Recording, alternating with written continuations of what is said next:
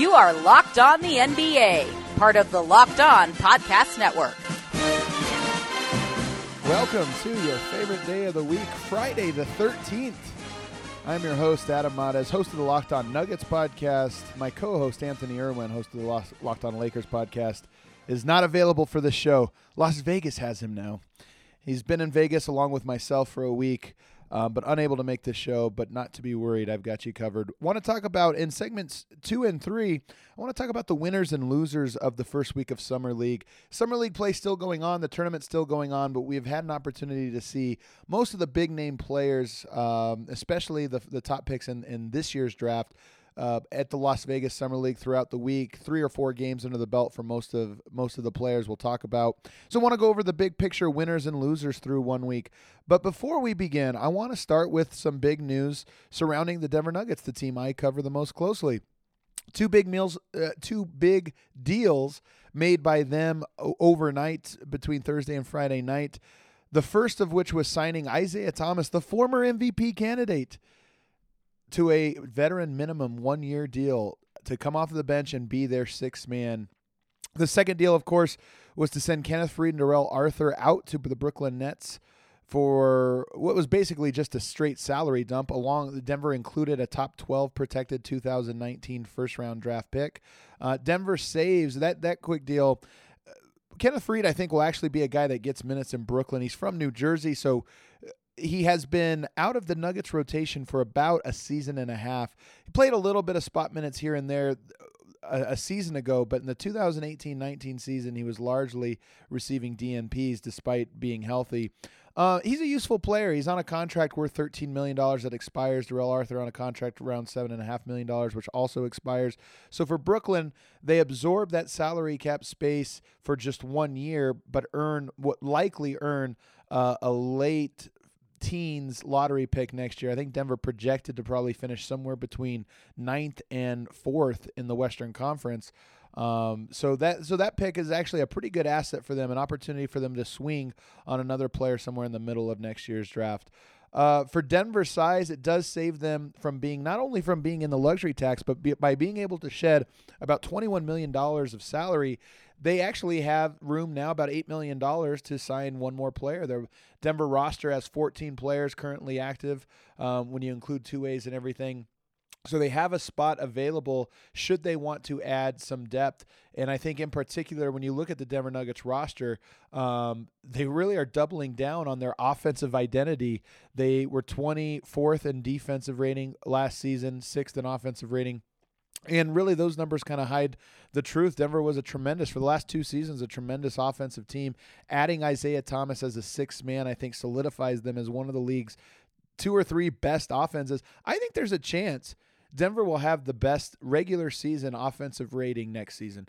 Um, Nikola Jokic when he is on the court, Denver has been a transcendent offense now for two seasons, a large enough sample size, and consistently enough that I think it's safe to say now the more minutes he plays and plays with shooting around him and playmakers around him, the more Denver's offense creeps up into that 115 zone with him on the court one of the reasons Denver did not finish with a top three offense in the last season was their bench really struggled to score. Whenever Jokic went to went to the bench and, and some of the second unit players came in, uh, Denver's offense actually was one of the league worst. So putting Isaiah Thomas into a six man row, uh, role and and head coach Michael Malone, who coached Isaiah Thomas in Sacramento, uh, ha- has already come out and said that the the plan is to leave Jamal Murray as the starter, and will and Jamal Murray likely to close most games since he is one of the faces of Denver's uh, the the the future of the franchise and one of the guys they want eh, who has kind of stolen that that head uh, I'm sorry starting point guard position and I think somebody they don't want to take that from now that he's earned it.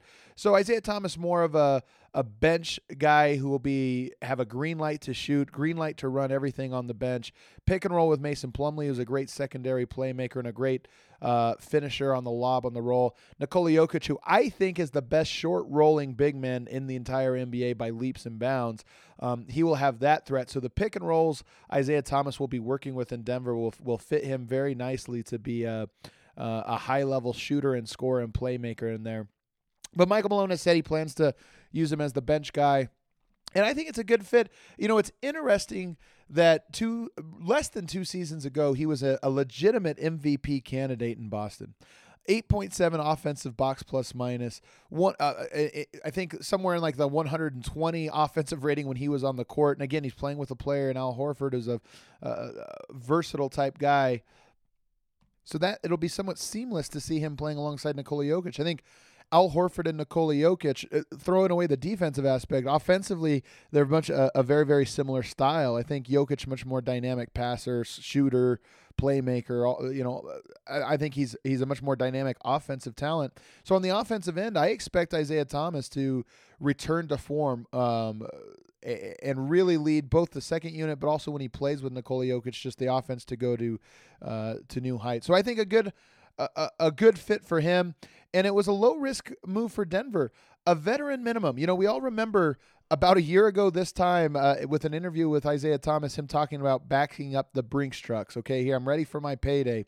Well, what a year he had being traded to the Cleveland Cavaliers, then traded again to the Los Angeles Lakers, and his dreams of a big payday, along with the injury, um, really went out the window. So for him, the 60th pick, a guy who's been a journeyman so far in his, his career, played for a lot of different teams, and who has also sort of been an underdog, is right back to square one in many ways, signing a one year deal, betting on himself, and once again out to prove uh, to prove what he can do. But I think for Denver, all of the moves taken in uh, taken together and actually going back to the Wilson Chandler deal, even they the, the Denver Nuggets shed Kenneth Faried, Darrell Arthur, and Wilson Chandler about thirty-five million dollars in salary, and they shed it for the cost of basically a couple second-round picks and a first and one heavily protected first-round pick. So I think these were deals that were win-wins for all sides. For Brooklyn, I think it's a win for them to to to grab an asset. Darrell Arthur, a tremendous locker room guy. He's also something of a stretch four.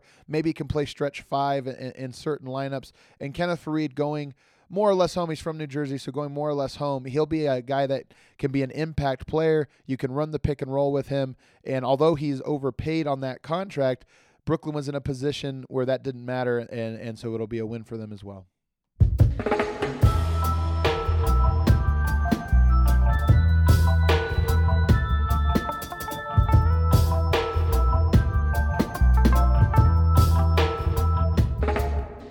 All right, now on to Summer League and on to the winners and losers.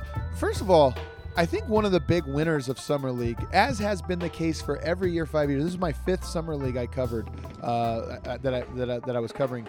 I think this is the talent is so rich in the NBA right now.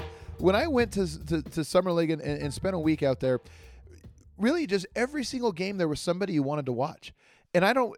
It's been like that, I think, for a couple years, but no more so than this year, where there were there were games where there was uh, two guys on one side of the floor. They're like, "Oh man, those are high level prospects." And on the other side of the floor, "Oh man, those are that's two or three high level prospects."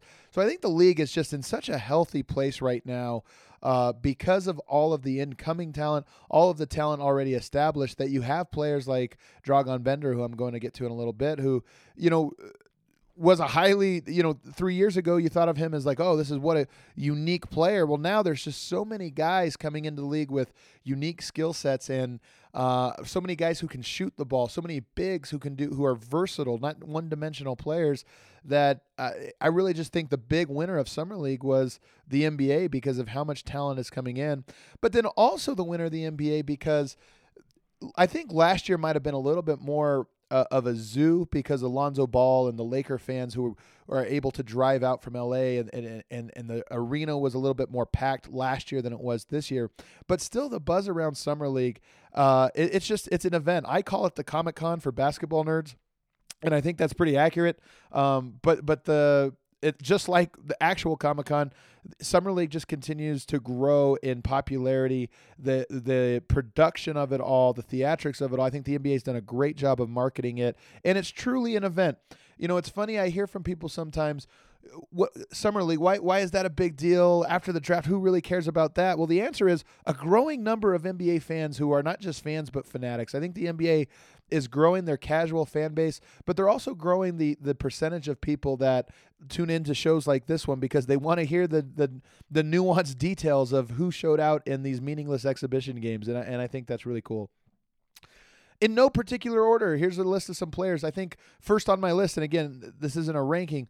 Mitchell Robinson, I think, has to be one of the big winners of this uh, summer league because he leads all of summer league in blocks per game, which is pretty remarkable. I mean, the guy has a really unique NBA body. Um, he uh, let's see, I'm, I'm trying to pull up the yeah, 3.8 blocks per game is pretty, and, and that's actually in line with his EYBL numbers. He is a guy that went to Western Kentucky last year, committed to Western Kentucky.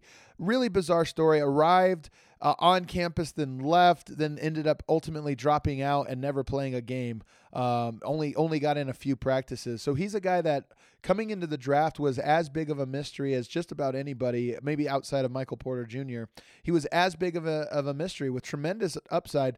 His number in some of those um, high level AAU events were off the charts. He went up against players like um, DeAndre Ayton, Mo Bamba, and he looked like the better defensive prospect. Jaren Jackson Jr., Wendell Carter played against all of those guys alongside and and against all of those guys, and he looked like the best defensive prospect in the draft. Now, Jaren Jackson Jr. I think is another guy I'm going to get to in a second. I don't want to say that Mitchell Robinson right now looks like the best defensive center in this draft, but it's within after a, a week of summer league and four games, he looks exactly as good I think as you would have hoped if you were a Knicks fan because the guy just has instincts for contesting shots. His ability to cup to close out on the three point shot and then recover to grab the rebound or, or or to contest shots at the rim It's just as high level as I've seen from anybody at summer league. He's long, he's mobile, he he puts a lot of effort in in short stretches. I think his conditioning, he looks like a guy that needs to add a lot of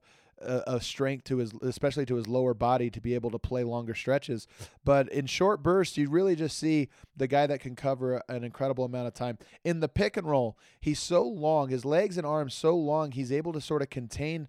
Uh, the point guard as they turn turn the corner, force them to pick up the dribble. But then he's so quick and mobile, he's able to re- re- recover back to the roll man, um, which really, you know, everybody the everything is centered around switching, especially this last year in the NBA. But he was one of the rare guys that you look at that say he's so long and mobile that he can actually contain the ball long enough to not switch. Even if there's a great screen, even if the spacing, you know, really takes away the help side guy, he seemed like a guy that could do a good job of containing the ball and pick and roll and then recovering to the to the big guy rolling without giving anything up. So I was really impressed with him. He was he, he one of the one of the big standouts, one of the guys I was most intrigued by just because we didn't get that year of college to kind of see if he was the real deal. But I think so far through summer league, he certainly looks like somebody uh, an intriguing young prospect and terrific value for a second round pick.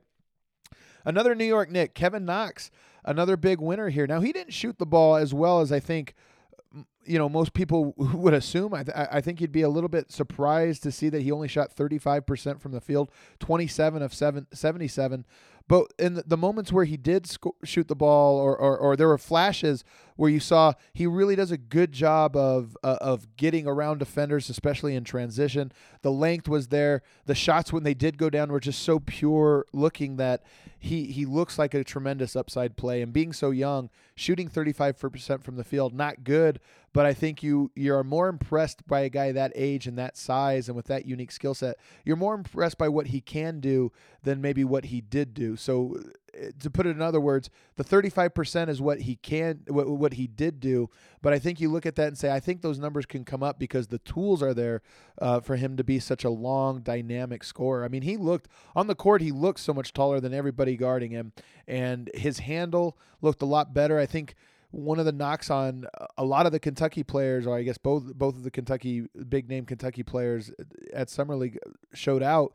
And I think when you provide NBA spacing, sometimes guys just look a lot more dynamic than they did at college, where the spacing's a little bit more compact. Kevin Knox, number one on that list in terms of guys that his game really seemed to open up. I think maybe the most impressive player for me the most impressive player at Summer League was Wendell Carter Jr. I, I was really, really high on this guy coming into su- to Summer League, but 16.8 points per game on 63% shooting. He was 26 for 41 from the field uh, throughout four games at Summer League. 7.8 rebounds per game, 1.5 assists, 2.8 blocks per game is, is tremendous, and he just looks like the real deal. He looks like the complete package. Um, I think that he him and Jaren Jackson to me are the two best bigs coming into this draft. And I know the, the DeAndre Ayton fans, I think, are, are going to roll their eyes a little bit at that. But when you look at the skill sets that are most valuable in today's NBA, both of those guys seem to have it. Guard on the perimeter, guard in the interior, high high IQs on the defensive end, high IQs on the offensive end, and then dynamic enough on the offensive end and also smart enough to know where they fit into the offense. I think one of the biggest skills offensively uh, for centers is to understand when to shoot, when not to, and what's a good shot, and what type of shots to hunt for. Wendell Carter, I think, is that guy who who's just sort of kind of gets where his shots are going to come from in, in the at the NBA level and accepts and embraces those. And by the way, he's pretty good at them as well. Um, so he was a big winner in this one. I mentioned him a couple times now. I should probably bring him up. Jaren Jackson Jr. got to watch a couple of his games right up close and personal, baseline level, and man, is that guy just an incredible specimen. I watched back to back games, DeAndre Ayton and Jaren Jackson Jr. And DeAndre Ayton, you know, some guys, especially given his size, they sort of float around the court, and that doesn't mean that they're not trying, but just the you don't really feel the intensity. And I think DeAndre Ayton is one of those guys where you don't really feel as physical and as uh, imposing as he is, you don't always feel his like physic how physically dominating dominating he can be. Jaren Jackson, you just watching him, you can feel him on the court. He is a hundred mile per hour player on the defensive end, intensity, the scowls, just the the won't back down. He's the type of guy that goes up to block shots at the risk of being completely posterized. He just his intensity level, I think, is just off the charts. And again, he didn't have it wasn't all good games from Jaren Jackson Jr. He, he had some some some ugly moments in his three games uh, in there. Only got 29 shots off about 10 shots per game and shot 35%. But another guy, 2.7 blocks per game, 1.7 assists, eight rebounds, and just 11 points. But man, did you did he stick out every second he was on the court? When he was on the court, he looked like the best player uh, on the court every single moment I saw him. Shai Gilgeous-Alexander. He, if if you had to pick one winner, I, it might be Shai. Shai was was absolutely fantastic in in this stretch here, and some of the knocks. This is another thing with I think we're seeing this trend with Kentucky, and every year we kind of forget about Kentucky players, but you know Kentucky tries to grab as much talent as they can every every single year, and it's smart. I, I mean, those guys come together. Uh, de- they defend the heck out of the ball, and but it sometimes comes at the expense of players becoming much more limited in their roles. Well, with Shai, there were a lot of questions about you know how can he run the pick and roll? How does he get around? How does he orchestrate an offense? Can he shoot the ball? Well, I think we get the answer to a lot of those questions, and it's he can do all of those things in four four summer league games, 28 minutes per game, 19 points per game. So big question mark was how is he going to score at the next level? Well, at least it's summer league, and we have to pump the brakes on all of these guys because summer league is so different. I mean, Ian Clark was a summer league MVP. But Shai Gilgeous-Alexander at least dominated so many of his matchups, 19 points per game. Scoring did not seem to be a problem. And that's on 40% 46% efficiency, which is pretty good for a point guard in summer league. 5 rebounds a game, 4 4 assists per game, 1 block per game, 2.3 steals per game. This is a guy that uh, just fills up every little piece of the box score and he looks the part. I think he can be a great two-way player, uh, two-way point guard. He's got the height to guard multiple positions, be a switchable defender, and he just looks so much further along uh, on both ends of the floor, but especially offensively. He looks f- so much further along than than I expected. I expected him to be a little bit more of a project player, but he didn't look like that. He looked like a guy that can come in and make an immediate uh, impact. Two last ones, honorable mention: De'Anthony uh, Melton and Wade Baldwin. Both guys.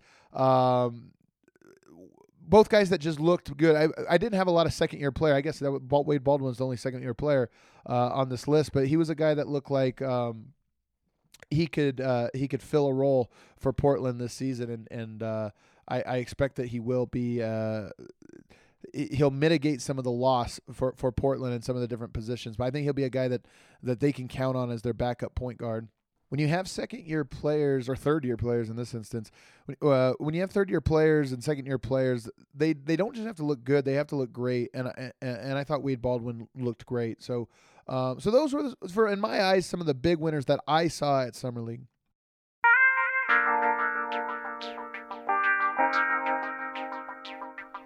Let's close this out with the with the big losers of Summer League, and it's always tough when, when you talk about the losers.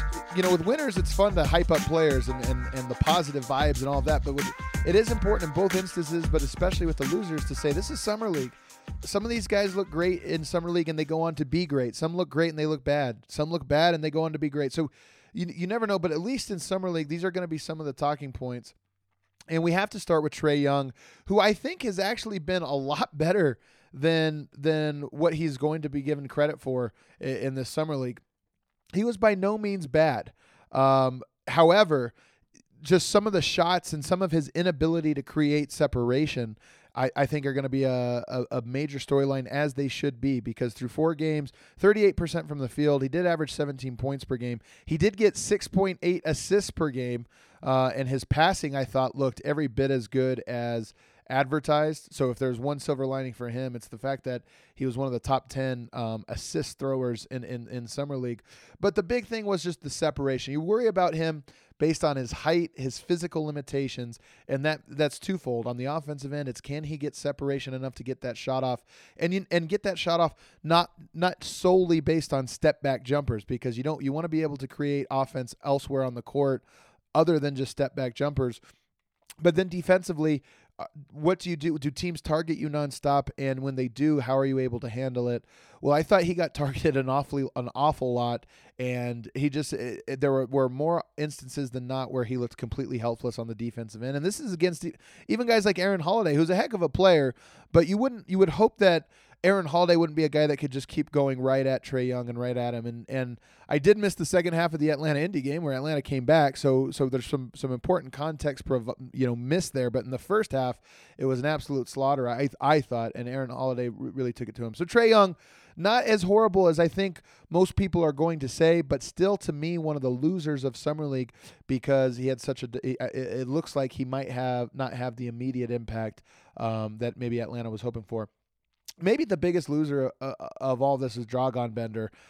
Third year player, I mentioned this earlier, but third year players, you want to come out and um, and to really separate themselves and look different. And I thought Dragan Bender separated himself in a bad way. He looked that bad. He looked that out of place. Phoenix had a lot of players there that will be on their regular season roster, and I thought all of them looked impressive in one way or another uh, except for Dragan Bender. He he really looked like a guy that I mean maybe this is it for him. Maybe maybe he's he's a guy that has regressed in his three seasons and is actually a worse prospect now than ever, um, and maybe not somebody that Phoenix will be wanting to invest a ton of time in. Now, I should say that he he is the type of player that would look bad in summer league. Types of players that look good in summer league are generally high volume scorers, especially at the guard position, big time rebounders and shot blockers.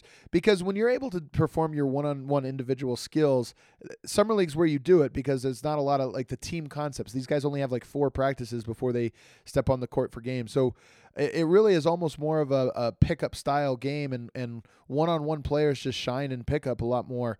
Well, uh, Dragan Bender is a guy that I think is a set. You know, he needs to be set up. He's a he spaces the floor, this or that. But even in that role, he had some really ugly misses on shots that you think, okay, you got to hit that shot if you're an NBA player. Feet set, wide open from the corner. You just got to knock those down.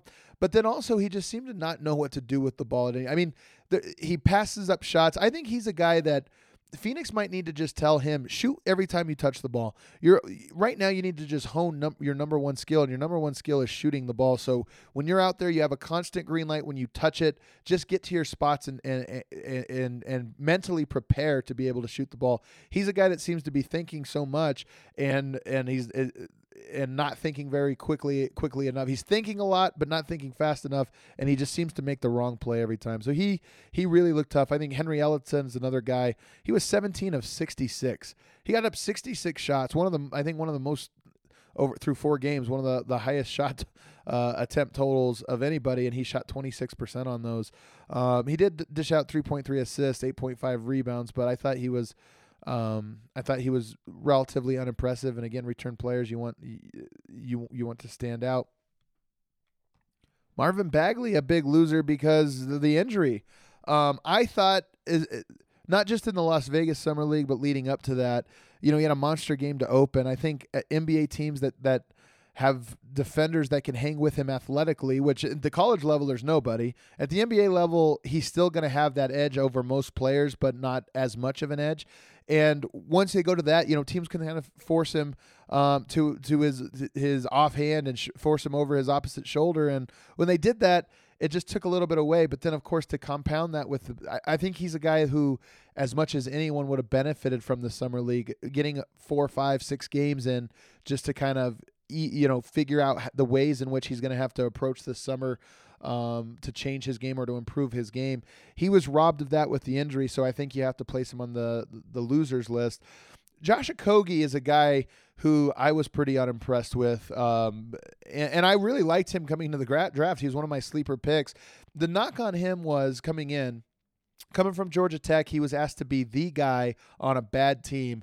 And I always thought his skill set was much more suitable for being a fourth or fifth guy. If you take him off ball, he's not expected to create a lot then then I think he could be pretty good.